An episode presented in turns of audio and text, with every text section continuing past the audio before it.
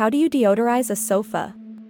Deodorizing your sofa can freshen up any room and get rid of unpleasant odors.